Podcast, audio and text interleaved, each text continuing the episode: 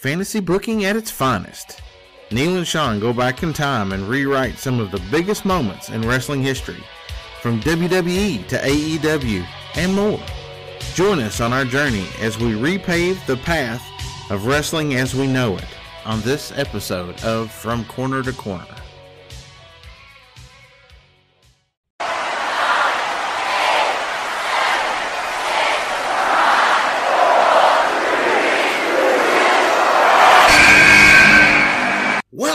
To Royal Rumble Rewind. What are we rewinding? History of the Royal Rumble. I like it. Yeah. It has to rhyme. If it doesn't rhyme, it doesn't work. But that doesn't really rhyme. Royal Rumble Rewind? Say that 5 times fast. I can't. Yeah, I barely got it out the first time. Well, if you hear the extra voice in the room, we have brought back friend of the show, Adam Mark Muncy. How you doing tonight, bud? Doing good. That would have been a perfect segue using Randy Orton's I Hear Voices. When you, if you hear that voice, I hear voices. That's funny. I hear voices on the podcast that I don't know. That was horrible. That was bad. Okay. We're going to cut that part out. No, we'll leave it, because I leave your bad parts. I'm leaving my. See, that's where you're wrong. I don't have bad parts. Oh, well. I mean, I actually was listening to one the other day. I don't know. The last show that we did, we got into a laughing spell of about 55 to 60 seconds, and all we were doing was laughing. I cut it out and saved it. What was it about? It was in the pay-per-view show that we did last week. We get to laughing on those.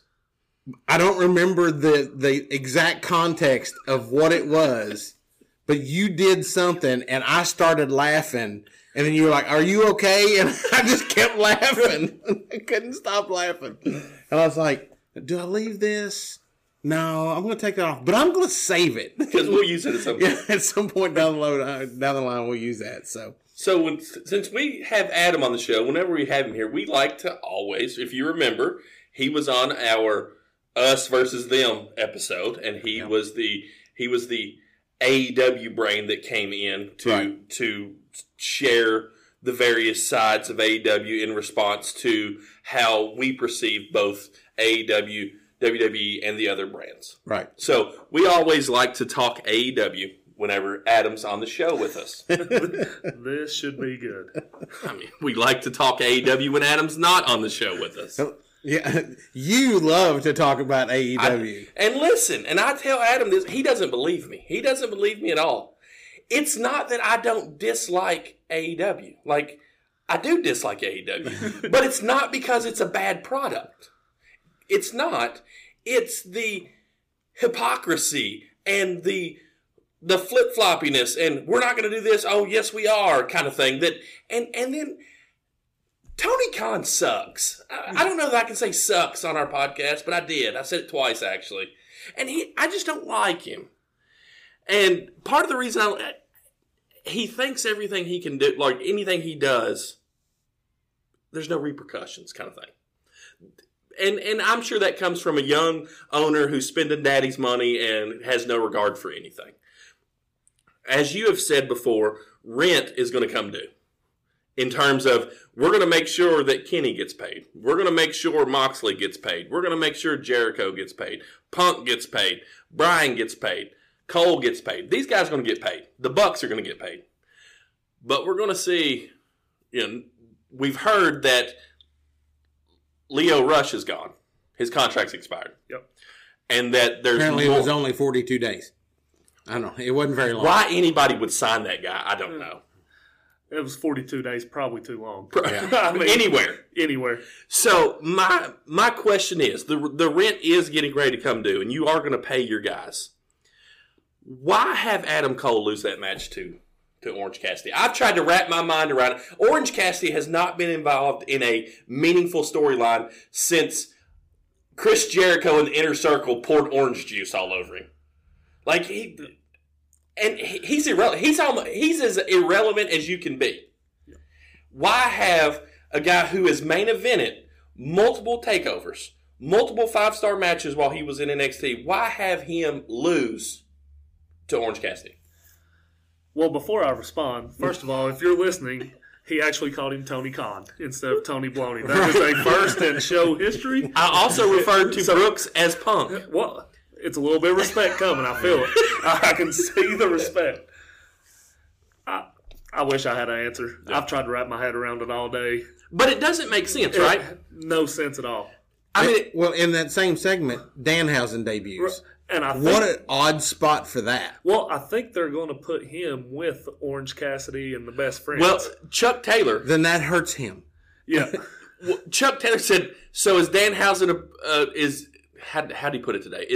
So does that mean Danhausen's in my group now? Or something like that? And but what a weird But even parent. Orange Cassidy had a weird look on his face whenever Danhausen left. I mean, he just comes from out from under the ring, looks at Cole, looks at Cassidy, and then just walks away. And they both were like, did that just happen?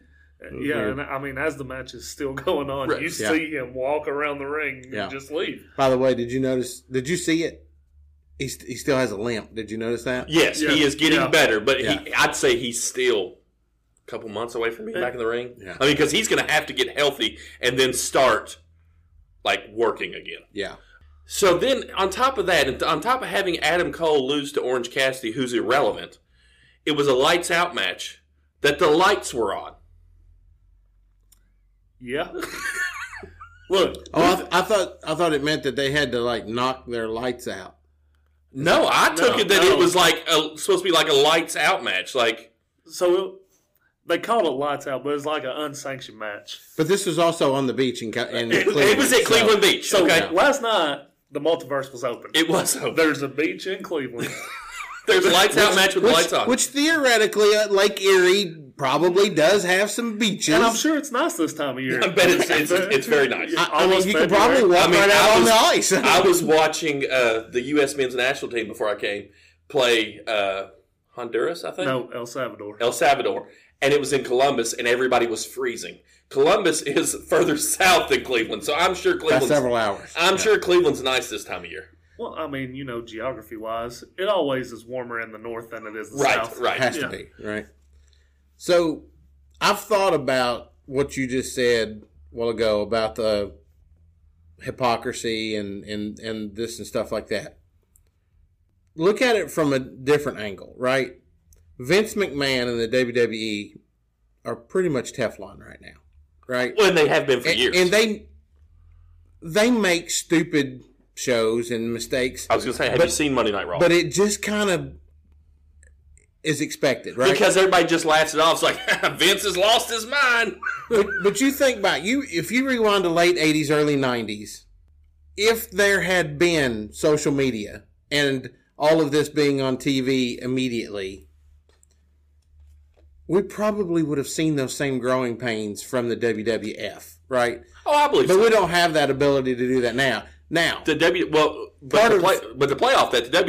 WWF had years of non-televised local stuff in the New York area to work a lot of that stuff out. Right. And I get all the growing, but it just doesn't make sense why when Adam Cole signed, huge signing, okay? And he obviously is where he wants to be with his fiance and with all his buddies. You know, he's even brought some buddies with him. So that's where he obviously wants to be.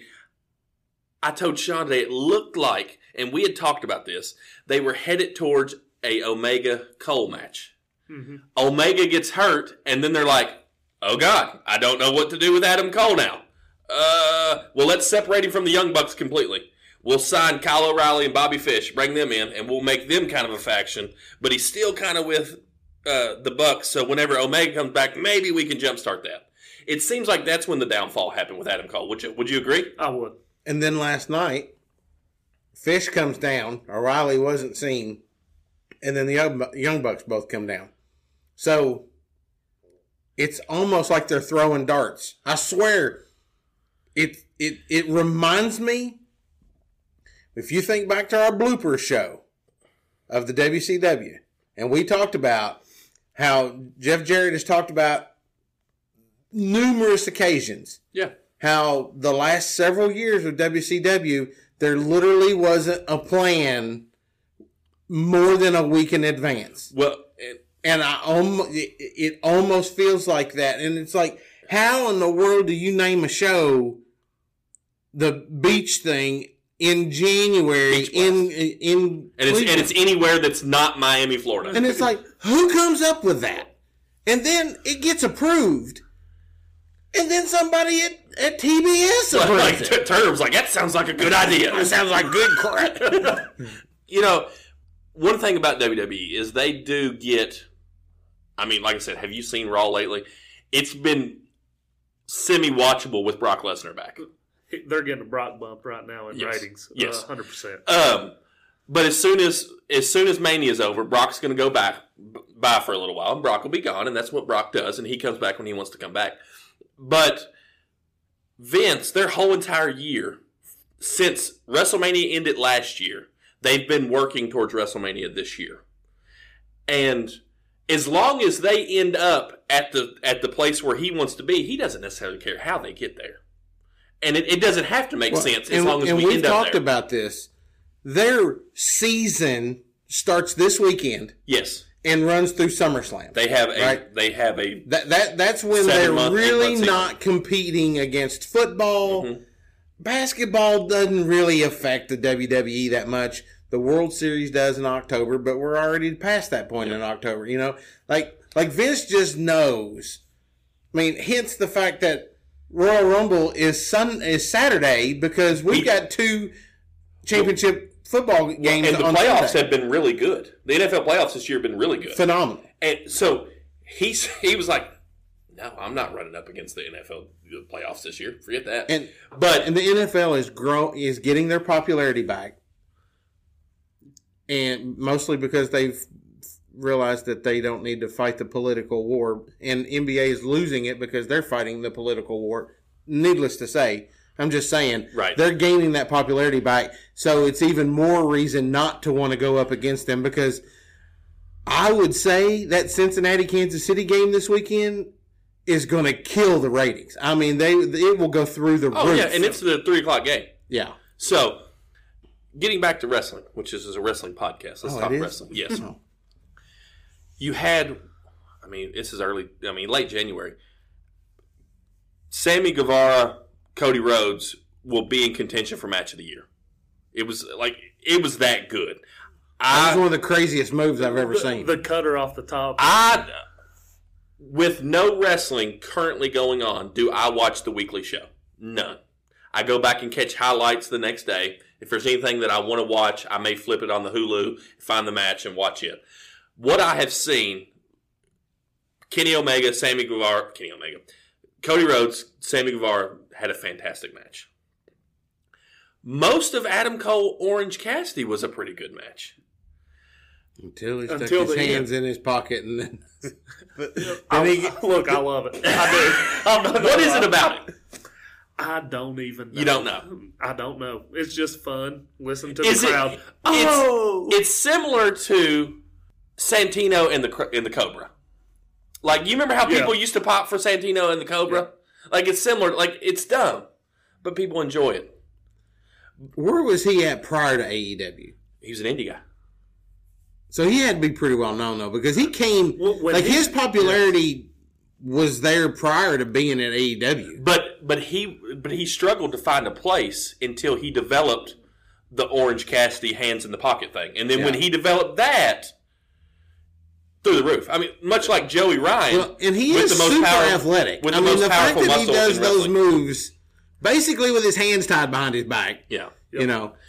So I say all that to say it doesn't make a lot of sense that they didn't have Adam Cole go over, even if you wanted his cronies to come down and beat Orange Cassidy down, which they've done the last two times. Have him get the win. Orange Cassidy's not going anywhere. Like. Up and down the rankings. He's not going anywhere. He's not going to be challenging for the TNT title. He's not going to be world title. Nothing. He's just going to be there. I think he can challenge for the TNT. I think him and Sammy would be a good match. But I don't think he's on Sammy's level. I don't either, but Sammy will make it look good. But think about the guys that he would have to bump in order to get to that level. That's what I think about. Yeah. I mean, you got guys like Rusev, Miro now, that's When was the last time we saw him on TV? Did it exactly? They've done to him what WWE did to him. Right, like I don't understand. And I don't like he's so good. I don't understand why he's not. Why he didn't get a single. The moment John Cena came out at WrestleMania and beat his undefeated streak was the end of his wrestling career. Well, he's never been able to recapture that. And here's the other thing. It's hard, like, when you start off undefeated, 9, 10, 11, 12, 14, 20, whatever it is. Once you lose, it's hard to gain that momentum back. You're better off. Don't let them go that far. You know, if you don't have a game plan, if you're looking at this going, okay, we're just going to let him win for a while. Okay, well, what happens when he loses? Why is there nobody asking that question? Right. Like, I'm that type of person. In the business that I'm in, guys bring and present ideas to me all the time, and I always look at the negative side of it. And I feel like it's not because I'm a negative person, but you have to know the end results. Right. And to me, the end results are, okay, that's fine. If we do this and we don't do this right because this isn't what we normally do, what's it going to cost us if we make a huge mistake? Right. And I think that's what they had. I think it's what they do with him. I think they missed the mark with Adam Cole. I think they missed the mark with Britt Baker's segment. She came out talking about all these awards and how great she is, and then she just walks out of the ring. Nobody interrupted. But the first thing I said to him, I was like, I told Sean, how does she do that whole skit and nobody's music hits and comes out and John? I said, but who? She's beat everybody. Who would it be?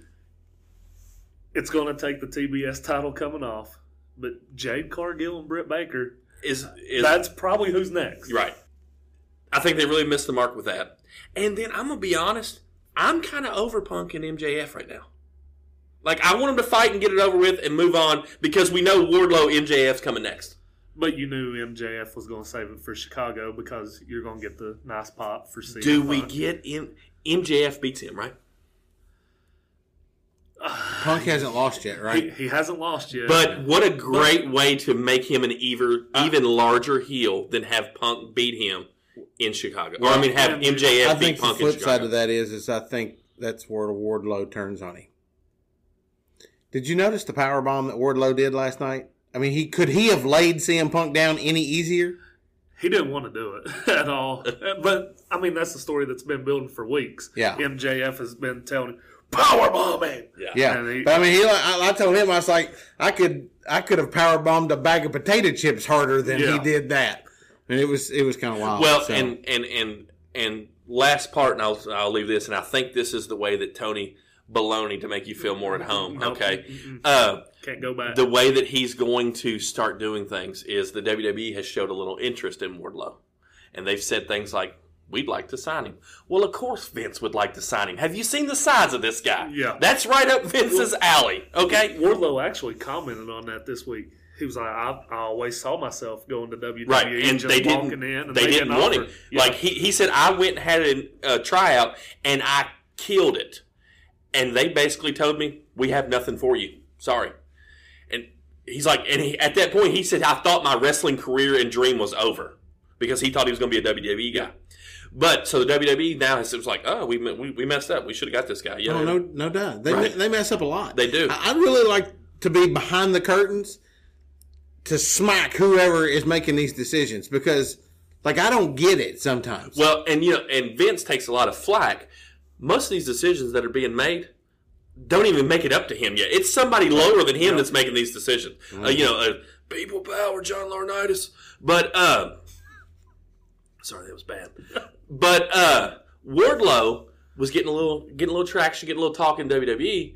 He hadn't been before this Punk MJF storyline, he really hadn't been he's been stands behind MJF. Carries his scarf. Sometimes he's not even behind. Sometimes MJF. He's not even there. I mean, it's the chairman he's behind. So it wasn't even until WWE showed interest they were like, "Oh, well, we better keep this guy. Let's put him in a meaningful storyline." But to get back to your, and then what? So let's turn Wardlow, but then what? Like, what happens to Wardlow after you turn him? Because after you turn him and you have that feud with MJF, what's next for him? Is he gonna? Is he gonna continue, or is he gonna turn into a Brian Cage and a Rusev that's just nowhere to be seen. Good question. The talent is there. Yeah.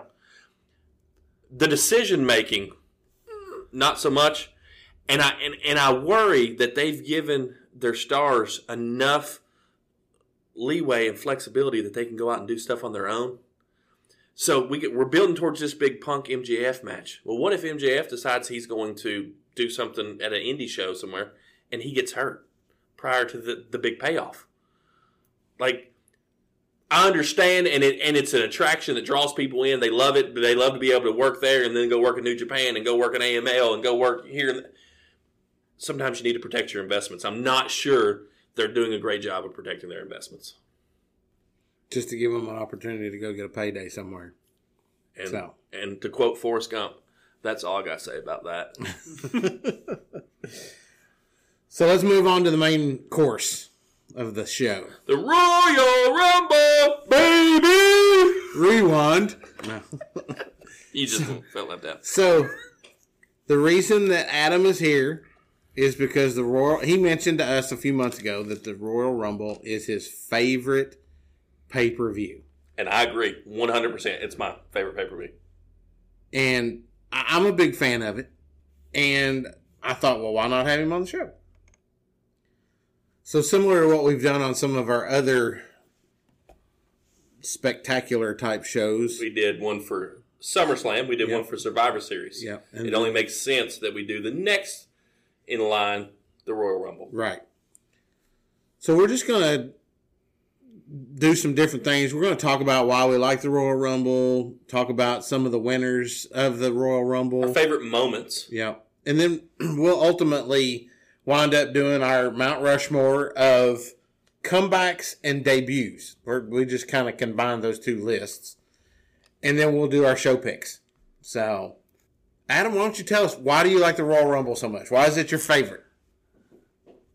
Expect the unexpected, right? At the Royal Rumble, you never know who's showing up, who's going to win. I love everything about the Rumble. The 30-man Rumble, it gets down to 5 guys and you're on the edge of your seat. Oh, gosh, who's going to win? Is it going to be a new up-and-comer guy? Is it going to be the old veteran getting one more shot? Well, you know, and part of the thing part of the thing I really like is they always, every year, they always have some massive person come in at number 30. And you're like, there it is right there. There's the guy. I mean, there's no way this guy's been in the ring for 45 minutes, 30 minutes. There's no way. And then that person never wins. I think I saw one time, like, the number 23 spot or something like that is the most likely spot to win from. Right. Well, and the cool part, like you said, it is the unexpected. It's the anticipation of that countdown. 5, 4, 3, 2, 1. And then you're like waiting for the music. Well, and then you're like, do I know that person? Yeah. And then when I hit the music, which, we'll talk about some of our debuts and our, comebacks and stuff like that. I'm sure there's going to be some similarities on our list. I can't imagine that there won't be. But that's just kind of the cool part about it is, and then the other thing is, like you said, when you get down 4 or 5 guys, we've watched enough wrestling over the years. We can almost call how most of these matches are going to go. Very rarely does the WWE ever surprise us with an actual victory. But it's hard to pick. It's hard to pick a Royal Rumble winner. What was it a few years ago? Everybody thought that Roman was going to win, and they shocked the world with Shinsuke winning. Yeah. Of course, they ruined that. Right. By having him become the low blow artist or whatever, but that shocked everybody. Nobody thought that he would win. Right. And that was the year him and Asuka both won. Yeah. So. Or we talked about it prior to coming on, that the year that Vince won. I mean, who would have ever thought Vince McMahon, and he started, was he from the number 2 spot? Didn't him and Austin start? Him and Austin started the Rumble? Yeah. And because that was and then they got out and they chased each other all over the arena. Yeah. They beat Austin up, and he came back into the ring, and then Austin showed back up towards the end. But which he didn't come in the ring. He sat at the commentary table. Is that what he did? Yeah. And then Austin shows up in the ambulance. Yeah, that's what it was. You're right. That was right in the middle of the Attitude Era. Him and Austin were at it. At that particular point, Stone Cold had won the two previous Royal Rumbles. Right. Well, and he won the first in 97 that he won. He was thrown out, if you remember, yep. And he came back in, eliminated Vader, Bret Hart, and The Undertaker, and it led to the Fatal 4-Way pay-per-view, and it was, to my knowledge, the first Fatal 4-Way match to determine who the actual number one contender for the world title was. Yeah. But that also led to Austin versus Bret Hart at WrestleMania, which is one of the greatest matches of all time. Right. Was that the double turn? Yes, I think so. And if you watch that Rumble, I know you have. I don't know if you love the Rumble as much as we do. I go back every January and watch it. But that might be one of the only times when the glass music hits at the Rumble, the place just don't erupt. Right, because he's still an up-and-comer at that point. Like, he's starting to get fans on his side, so the glass shatters. That's also the one where he starts out in a ball of fire, and he's throwing people out, and he's doing the... Yeah, he's sitting on the ropes, just wondering. And he sells the Bret Hart entrance like he was 100% terrified that Bret Hart was coming down the rampway. It's fantastic. Unlike AJ's entrance when Roman's going, he's got this look on his face twisting like, whose music is that? You know, of course, obviously he didn't know, theoretically. But it was really funny because he didn't sell it at all. He just had this confused look on his face like, I don't even know who this is. Well, I mean, as an Ultimate Warrior mark, like yourself, Sean, I mean, how can Hogan and Warrior meeting up in the Royal Rumble never had happened before? They meet up in the Royal Rumble. Of course, it was the prelude to WrestleMania. Right. But... yeah, I mean, like, how can that... I mean, just we get moments like that you don't typically get to see, you know, in a weekly product. You know, especially that time, you weren't seeing Hogan versus Warrior in the ring at all. Right. And, you know, so we get that opportunity. And then, I don't know, people probably know this, but up until 93, the winner of the Royal Rumble wasn't guaranteed a world title shot. Right. That started in 1993 with Yokozuna. Yeah. That came down to Yokozuna, Macho Man Randy Savage in one of the worst moments in all of Royal Rumble history. Macho hits the elbow drop and then tries to pin him. I'm like, what are you doing, Mach? Like, it's not how this works. He must have forgot. And then they had the Lex Luger Bret Hart the final year. That was one of a few. Both of the guys hit their feet hit the floor. If you go back and watch that, clearly both guys' feet did not hit the floor. Well, I was going to say the timing is almost impossible. It's nearly impossible. So you know, so I wrote down the whole list because I knew we'd be talking about this. I mean, I was kind of shocked to see that Jim Duggins was the first ever winner. He was 20-man Royal Rumble. If you haven't watched the first Royal Rumble, don't go back and watch it. Don't even count that. I know, it's right. I actually think about the first two. Have you the first, like, Big John Studd. He wins the first 30, man. Yeah. I mean, you can watch them if you want to. Yeah. It really starts with Hogan. Yeah, Hogan won 3 and 4. And then, hands cramping, John.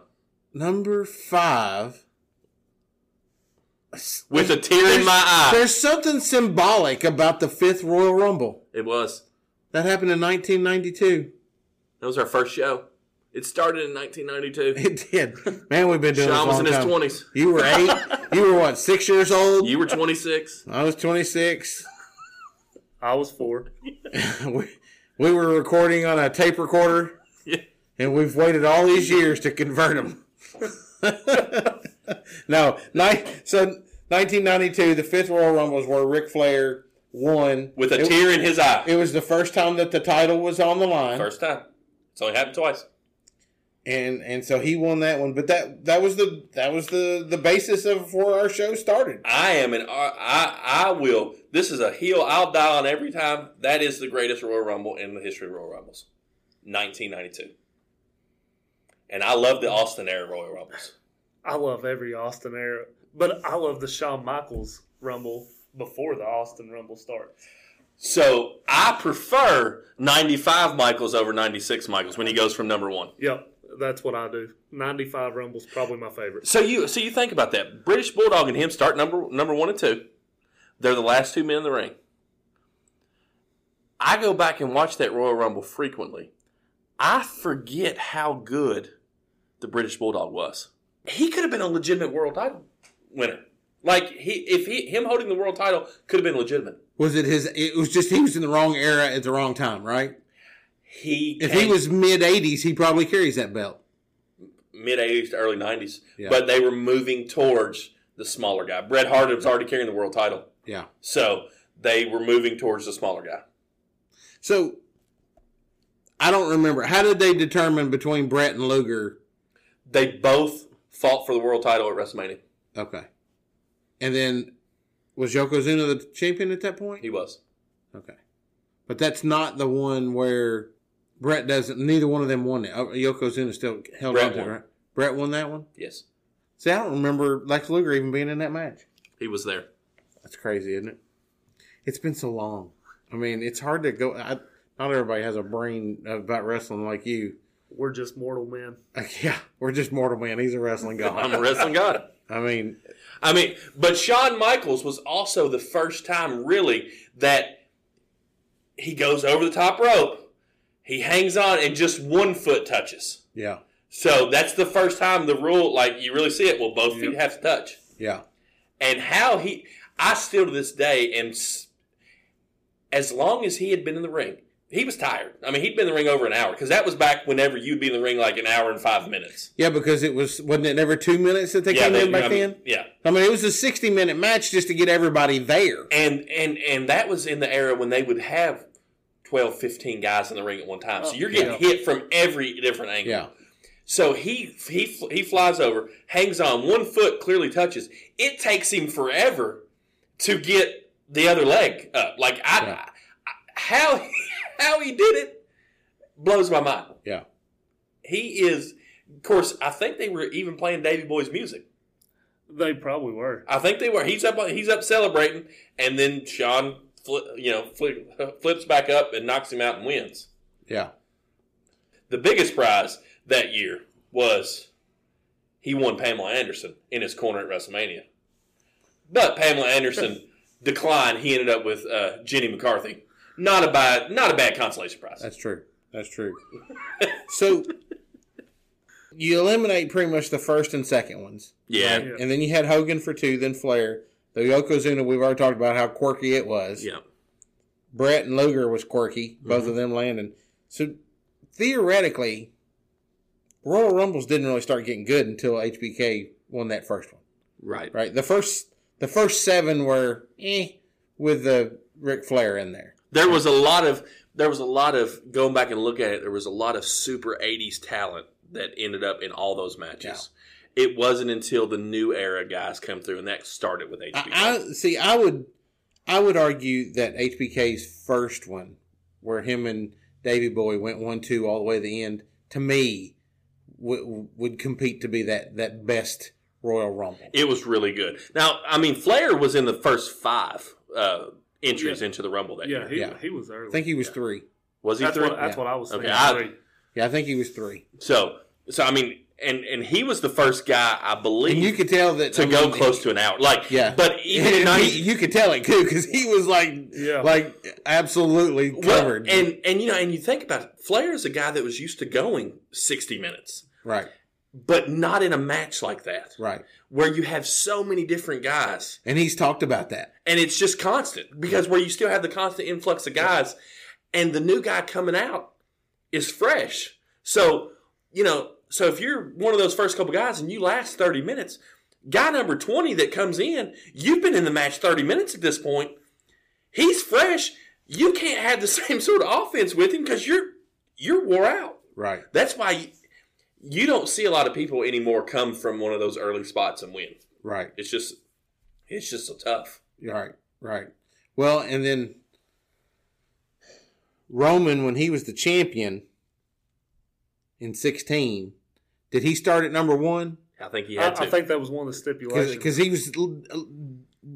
I wasn't watching. I had just This was right before I got back into it because I was a huge AJ Styles fan. So when Cassie told me that AJ had joined the WWE, I'm like, oh, well, I'm probably going to start watching again. And when I was kind of going back doing some research the other day, I kind of gathered that he was defending the world title in the corporation was going big. So Seth had already turned at this point. Yes. On the Shield. And they probably wouldn't even... The Shield was kind of 2 years old at that point, right? Because when did Seth turn... How long did that whole corporate thing... It went for a long time. Did it? The year Roman... That was the year Triple H won, right? Yes. Yeah, that's what... Because Roman thought he conquered everybody, and then the game's music hits, and... Gosh, money. So did Triple H come out at 30? He came out towards it was late. Now, so, I mean, that's pretty good performance by Roman to go.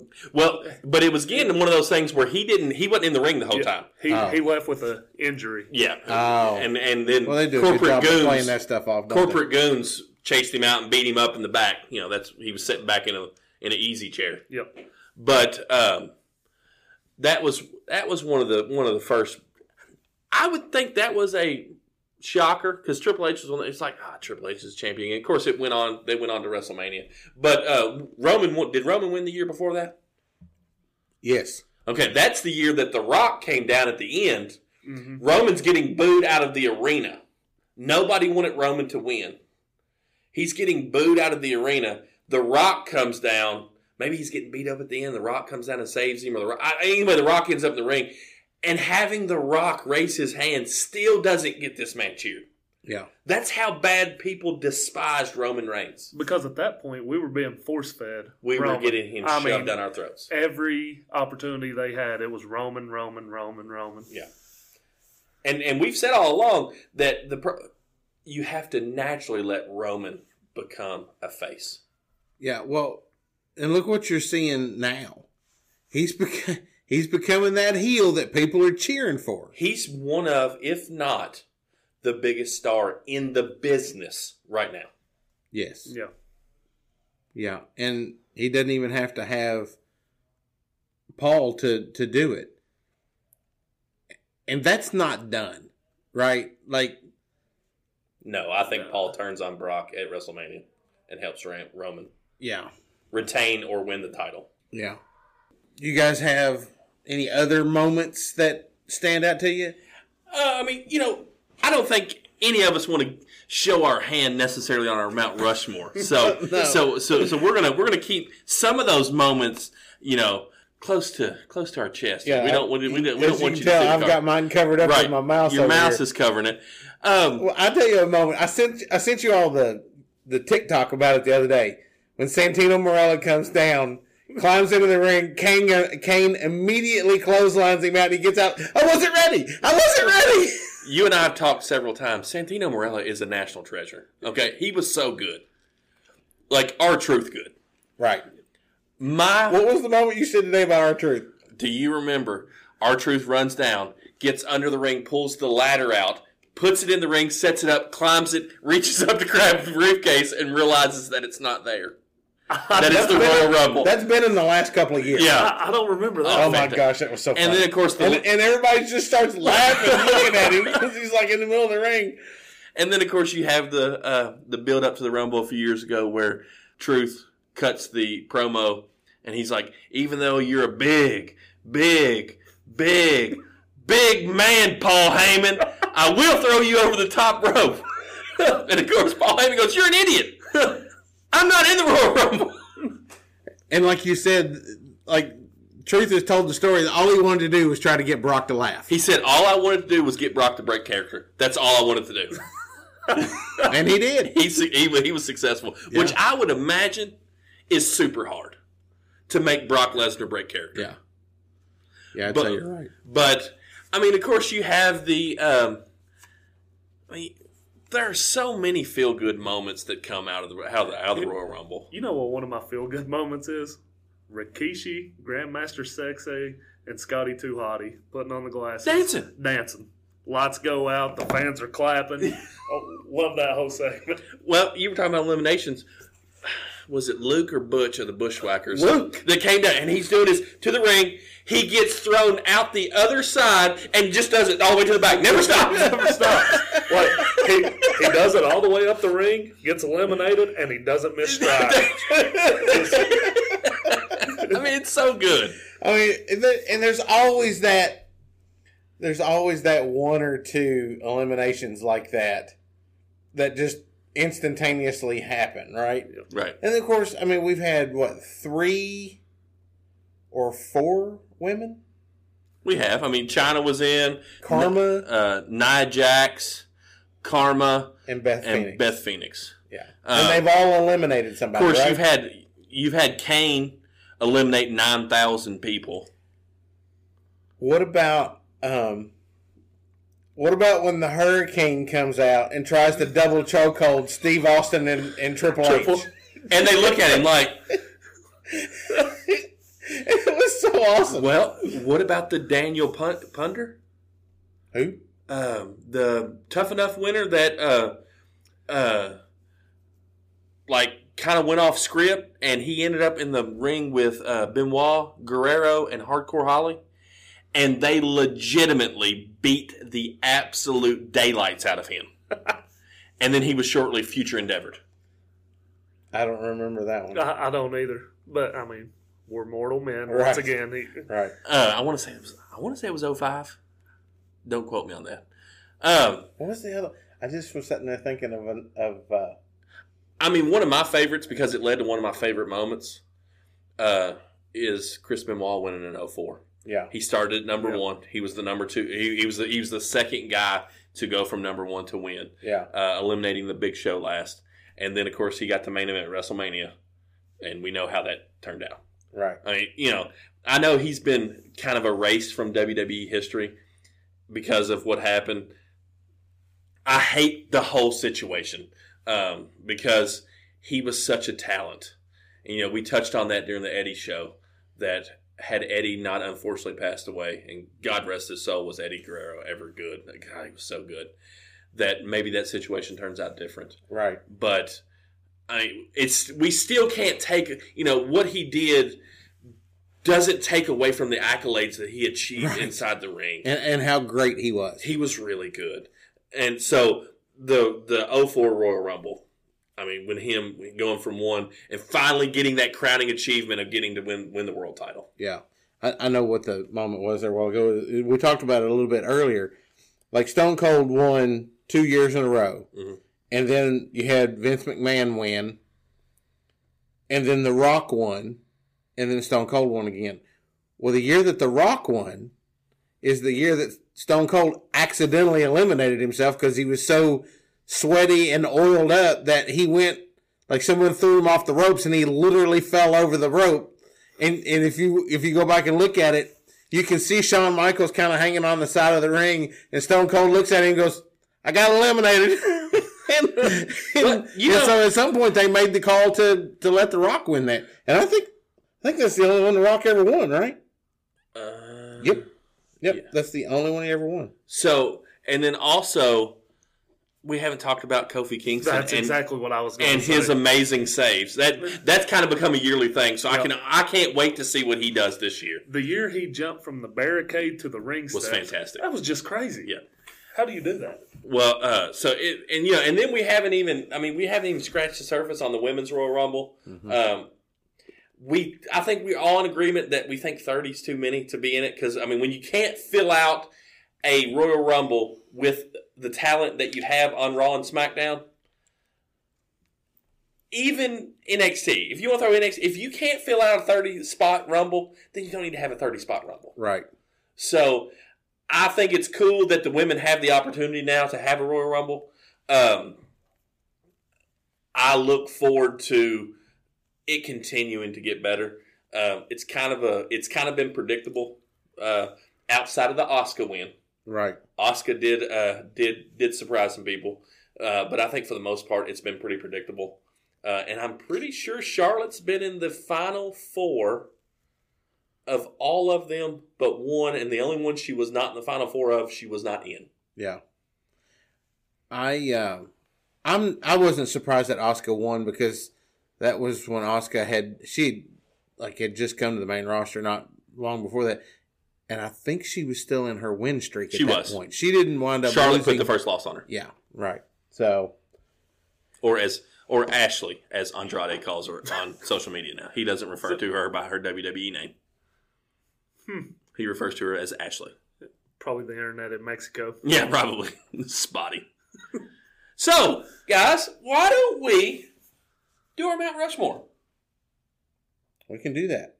So what we're going to do with the Mount Rushmore is our top 4 returns and or debuts.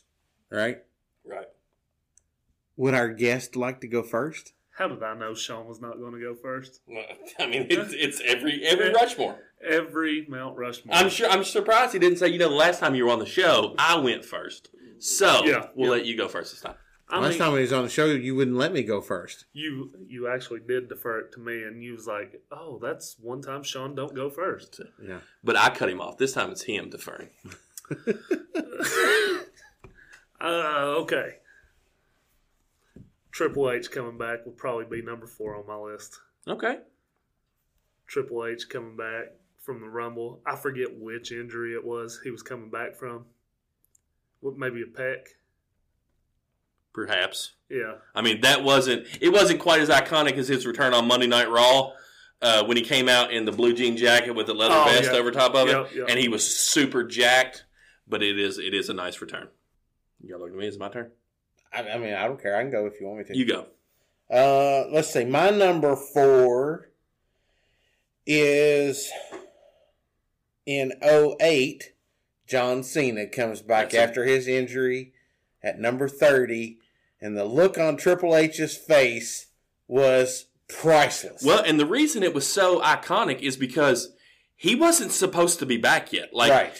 I'm not so sure the look on Triple H's face wasn't legitimate. He's super healing. Right. But I will most remember that because of the pop.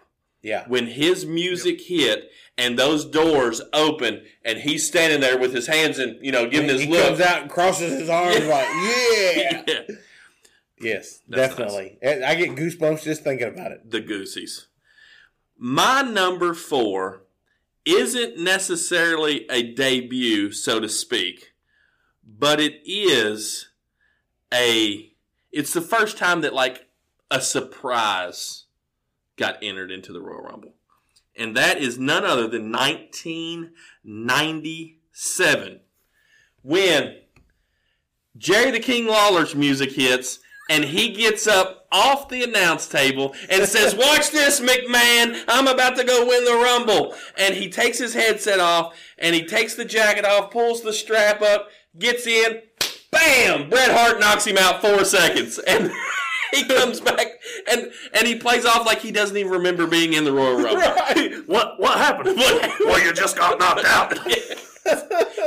Fantastic. That's a good one. That's one of the first surprises that had happened. Yeah. There had been other people along the line, Dick Murdoch and Carlos Colon, and these people had been in there. They were spot fillers. Right. That was kind of the first surprise. Yeah. So, number 4 for me, Jerry the King Lawler in 1997. Yeah, right. Good one. I like that. My number 3, this is going to be kind of a mark. I'm a little fanboy of this guy. Okay. Adam Cole's Royal Rumble debut. It's a nice one. I was booking for years. I was like, okay, call him up. And then when he pops at the Rumble, I was like, here it is. Here's our moment. We're going to shine. Unfortunately, he stayed in NXT. I mean, I thought you were going to pull out the perfect 10 Ty Dillinger that came out 10. I was watching a video that's how I did some of the research. And I was watching some of the greatest comebacks and stuff like that and debuts. And they had him as number 10 on it. I'm like, it wasn't even worthy of mentioning. The fact that you put him on your video makes me not want to watch your video. Yeah. I mean, it's crazy. So Adam Cole is Muncie. I forgot about him coming out. I will never forget that moment. I was on top of the world at that time. Was that was the Rumble after they filled in at Survivor Series? Yes. Yep. It was. That was when we thought, wow, we're going to get these three brands working together, and this is going to be fantastic. It never got any hotter. No. So my number three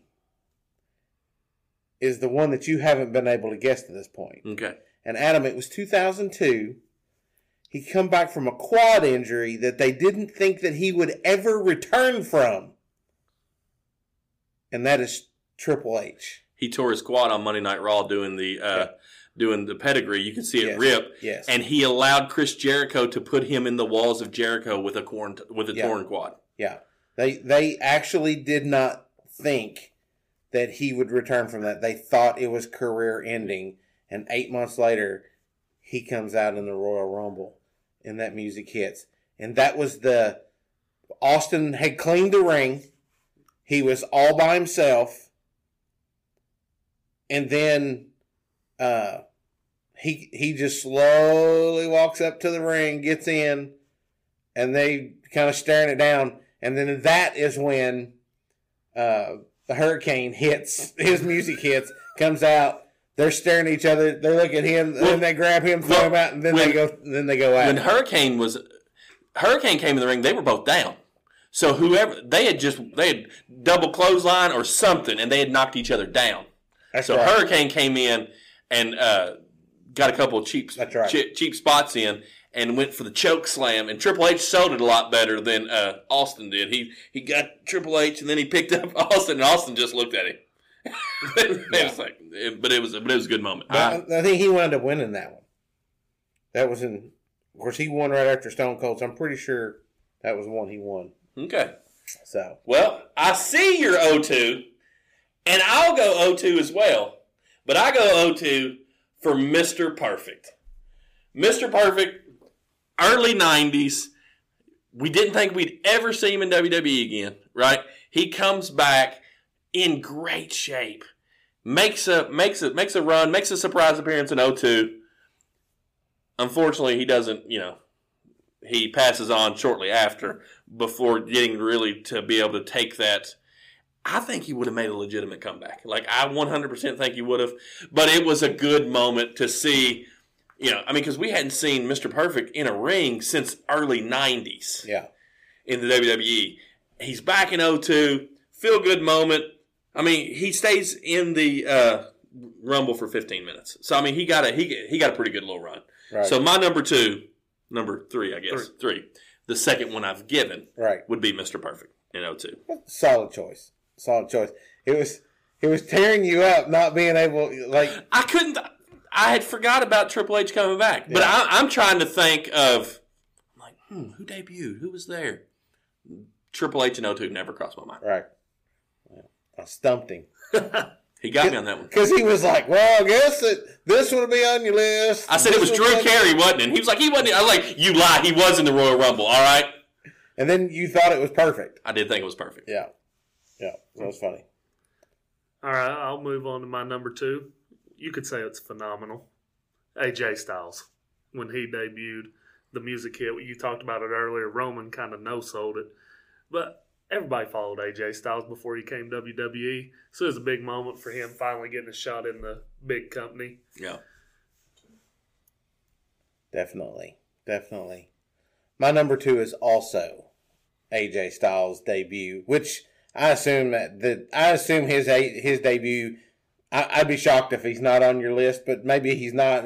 I've known you to swerve it just so you're not the same, but it's probably one of the biggest debuts, on the male side in WWE history when it comes to the Rumble.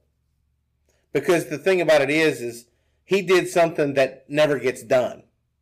A new person being brought to WWE, not having to go to NXT, right? He comes straight to the main roster and was immediately in the title picture. Right. He did something that no one else has ever done. And will ever do again. In the WWE. Right?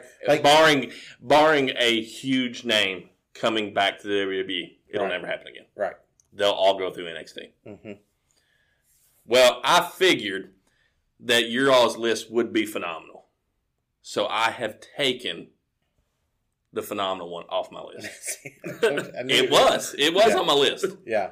But I was like, because I think our number ones are all going to be the same. That's my assumption. Surprised. Okay. My assumption is, and I tossed and turned on it, and I was like, you know what? AJ Styles is a really good one. So he would make my list, but for the sake of being different, I'm going to go 1998. And that is none other than the Three Faces of Foley. Oh we God. Got to see Mankind, Cactus Jack, and Dude Love, all three in the same act. Talk about surprises. I mean, it's hard enough being one person in the Royal Rumble. This dude, that's three different people. Cactus came in at 11, was in for almost 10 minutes. Dude Love, Mankind came in at 16. He didn't stay in very long. And then Dude Love comes in at 28, and he's in almost 10 minutes. Was that the one that Terry Funk was in? How in the world did he stay in 10 minutes and come back five entrants later? Hey, he's Mick Foley. I mean, when he came back in, he was only in for 2 minutes. Yeah. So, but yeah. Cactus Jack entered at number 11, and then Mankind entered at number 16. And Dude Love come where? 28. Well, he was tired. He had to wait a little bit. So had to catch. I think he had to sell that one though, right? Yeah. I think I've seen bits and pieces of that he had to sell the opportunity to be able to do that. And that wasn't the first time we'd seen Dude Love at that point, right? No, it was not. He showed up on Monday Night Raw as Stone Cold Steve Austin's mystery tag. He's a mystery tag team partner. That's right. Sweet Shin music. And hey. Have mercy! I got to meet the Three Faces of Foley at WrestleCade this year. I thought that was pretty cool. So without further ado... So before we get into this part, like you said a while ago, I mean, I think we all have the same number one. And I can't imagine it not being right. You all put Mabel at number one too? 1999? Yeah, I mean, I thought that was the automatic. I mean, he came out and took out Headbanger Mach to get the spot. Right. Everybody was thinking Mabel. And he almost didn't get into the ring. And then he ended up quickly getting abducted the next night on Raw, I believe, and became Viscera. Yeah. I mean, what a moment. Right. No, that's not who we have. Are you Honky Tonk Man? I mean, that was close. That was close. Jeff Jarrett. He did inspire this podcast. He did, Jeff Jarrett. I forgot about Jeff Jarrett. Jeff Jarrett's yours, isn't he? Yeah, that's who it was. No, it isn't. Can I give one more guess? One more guess. One more. I think it was Diesel. I thought about it. 2011, Diesel. He was too old and broken at that point, though. You know, before we get any further... Why the heck didn't he come out with his glove on? Go back and watch his entrance. His music hits, and you hear, and then he puts his glove on. I'm like, What are you doing? Yeah. Put your glove on in the gorilla position, idiot. Yeah, no. If I see him at like Comic-Con, you're an idiot. I'm asking? Why did you not have your glove on? You're going to be with him. If he does not do that, the video needs to be posted of him backing down. Because I've already seen Tim back him down once. The look of fear in his eyes was amazing. Why do we have to talk about Tim? All right? I did not know that he was not Timmy Lou Retton. Okay? I didn't know that. Well, and the worst part about it is, I don't want to get too sidetracked. But you remember when Tim said something about something that he sent him? The email said. And I'm the one that sent the email with Timmy Lou's name on it. And so I looked John, like, it was legitimate. Like, I don't know what the email said. But, I mean, his email address was timmylouretton@gmail.com. So, I mean, you know. But anyways. I'm afraid to see Tim. I'm going to be honest. I think he may come at me. I think everybody's number one is this guy. And in 10 seconds, entry number 21 in the Royal Rumble. Dolph back into the ring. Styles as well. Who's it going to be? You think you know me? No, no way. Oh, my! You gotta be kidding me. The Rated R Superstar! Edge is here!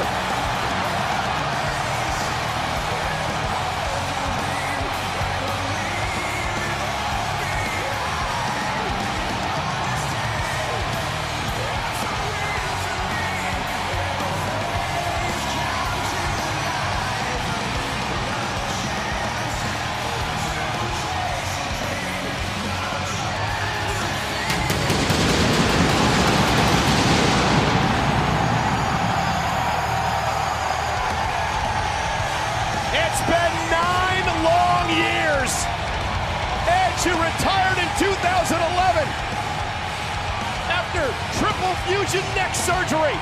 Edge is back. He shouldn't be in there. With a spear. Edge with a spear. You think you know me? And of course, it has to be Edge returning after a 9-year hiatus from wrestling. It was anybody's not Edge. I don't know how it couldn't have been. Right. I mean, to me, the list had to be Edge 1, AJ 2, and then whatever after that, right? I started with Edge because that one was just set in stone. Yeah. It's what it was. And you know, it's the first thing I wrote down. We lose so much because of social media. There aren't surprises anymore. Right. And if you watch that 24, I think it was the 24, yes, one, on Edge in that return, he told Vince, if we're going to do this, we're going to do it kayfabe. Like, right, nobody's going to know. Right. And I'll never forget the lasting image of that whole show was him waiting for his music to hit. And he's like, I don't know what kind of reception I'm going to get. Of course, you know, I know what kind of reception I would have gotten 9 years. Do people still care about me? Yeah. And his music hits. The literal roof explodes off the building. And Beth Phoenix breaks down. Like, because she knew that he was back. Like, and it wasn't sad tears. Right. It was tears of, my husband's been accepted back. Like, they are genuinely excited to see him. Well, I mean, I know we were texting back and forth at that moment going, oh, my God, it's Edge. I mean, it's Edge. Right. And you think back, that was 2020. And to this day, since that day, there hasn't been a pop other than Punk that's come close. And I mean, for the longest time, it was the last true crowd reaction that we had prior to COVID shutting the world down. And I would argue that Edge's reaction was louder because nobody knew. Oh no, I do agree that it's still the loudest pop. Yeah. And I mean it is. Well, I mean you all can hear it. I mean I just played it there a while ago. I mean it was crazy, and I remember the next day it was all over social media, and every time I opened it up and watched it, I still got goosebumps. Every single time, I still get goosebumps seeing it because it is unbelievable. The reaction, the crowd. The one thing that I hate the most about it is where they were at. If I don't know if you remember that. They were in Houston. And he come out of the dugout. And, I mean, he was basically on the field. And, I mean, it wasn't like that there was a stage that he could come out and everybody could see it. Yeah. Right? So, you kind of miss the allure of the view with it. So I actually almost selected Vince McMahon's quads that he ruptured running to the ring during the Batista-John Cena fiasco that happened at the end. I almost went with Vince McMahon's quads. But that's where he restarted the match sitting down against the ropes. Yeah. 3 refs come up to him. What are we doing? He just leaned up. All right, boys, we've done our Mount Rushmore. We're running a little long tonight. Yep. Let's predict the match card. I got it pulled up here. Okay. Let's start with the women's match for the Raw Women's Championship. We have Becky Lynch versus Doudrop. Y'all don't see any way that Becky Lynch loses this belt, right? No way possible. I don't either. What about the mixed tag match? We got number one on Mount Rushmore, Edge and his wife, Beth Phoenix, versus The Miz and Maurice. That's got to go. Edge and Beth. Edge and Beth, yeah. We got our men's title matches. We'll go with Roman versus Seth freaking Rollins. Roman. You think Roman? Yep. Roman. I'm going Seth. I think this is the way they get their match, Roman versus Brock. I think you guys are going to go opposite on the next match. You all are going to go Bobby over Brock, aren't you? I'm going Bobby over Brock. I think Bobby destroys Brock.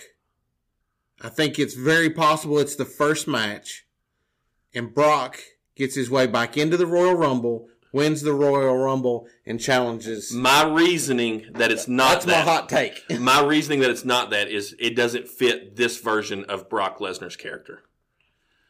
The angry guy. He come out with a leather cowboy hat on and overalls. It doesn't fit. I think Seth and Roman open the show. I think Seth Rollins is much hotter than Bobby Lashley right now. Unfortunately, the Women's Royal Rumble will probably open the show. That's what they normally do. They usually book in the show with. But I think I am opposite of you guys. So I will utterly be shocked if Seth Rollins wins that match. I think it fits the Tribal Chief's character right now and adds another layer for him to be so infuriated that he lost his belt, that he literally destroys. And I could even see him potentially come in at number one.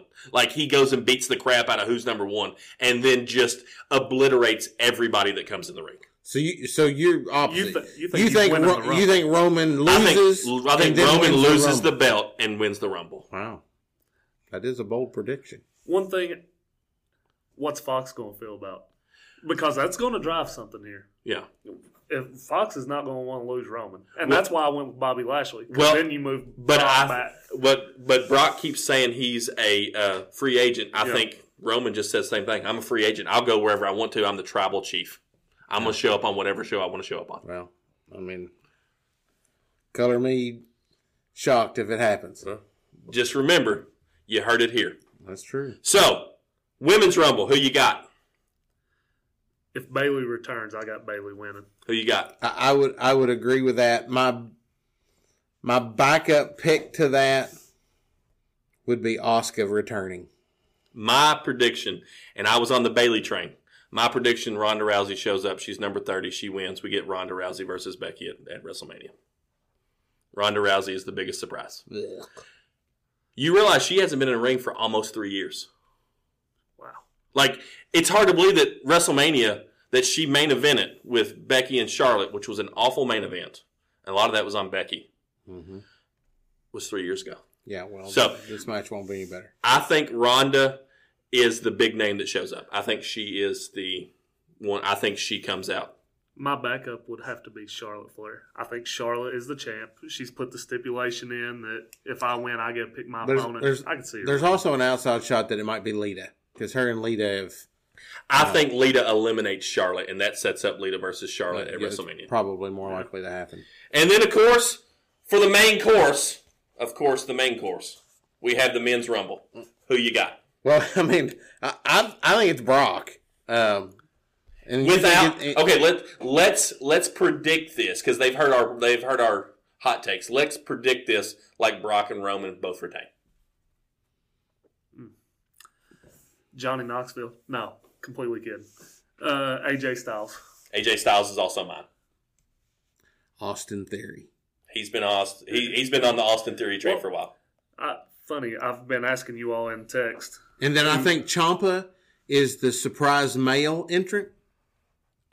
Well, and I think Raquel Gonzalez is the surprise female entrant. I think Shane McMahon is the surprise male. Oh, God. And I think Ronda Rousey's the surprise female.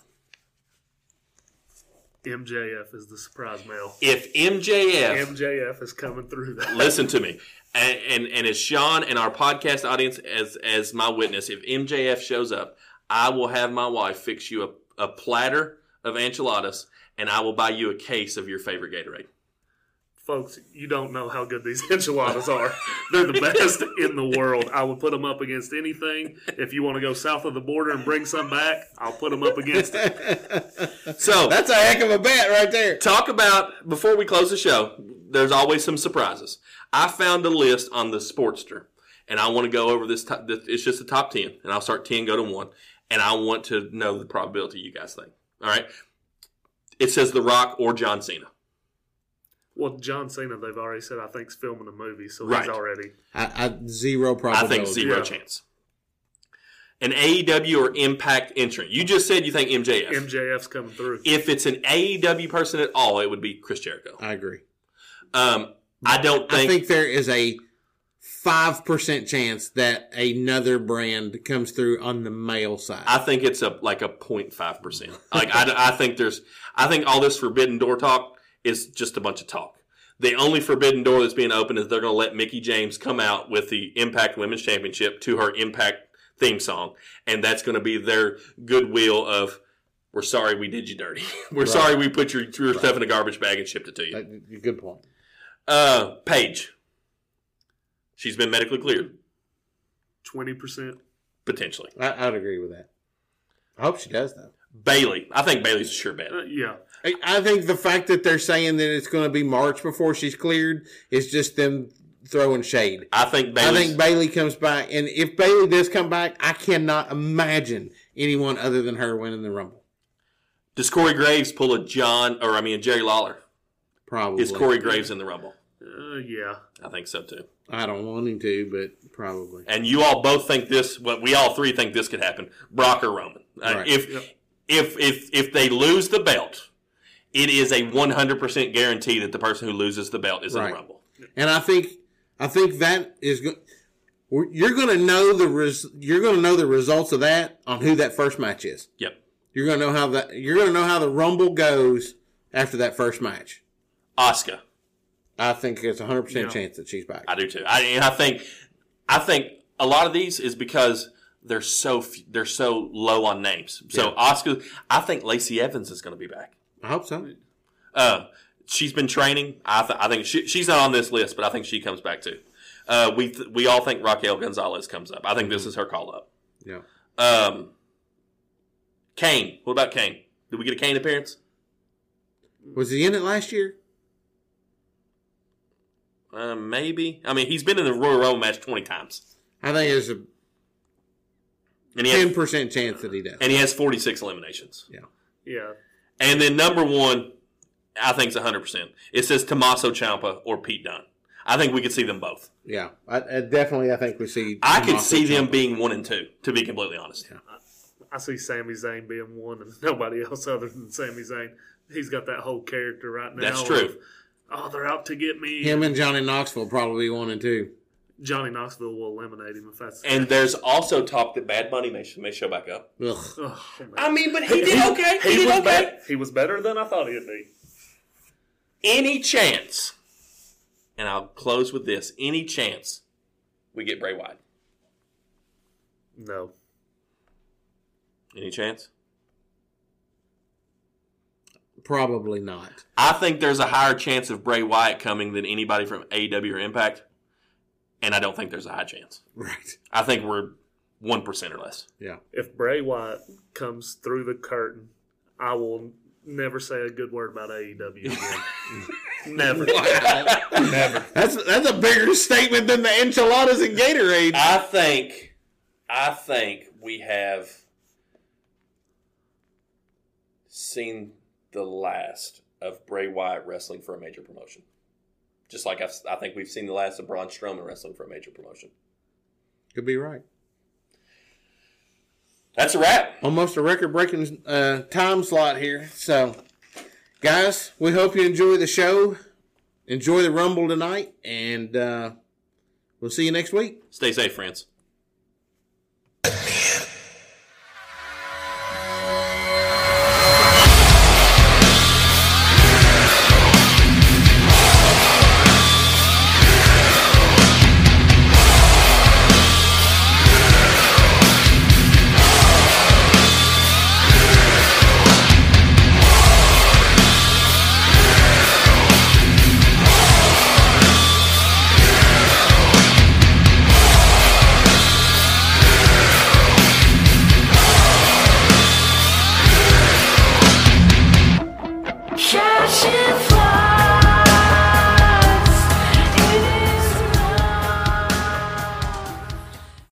that wraps up today's episode.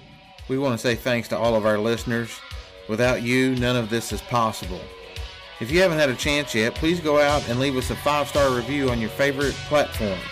Make sure to check us out on Facebook at From Corner to Corner, on Twitter at Corner to Corner PC, and on TikTok at From Corner to Corner. You can always reach us on Facebook or on email, cornertocornerpc@gmail.com. We love you all, and we'll see you next time.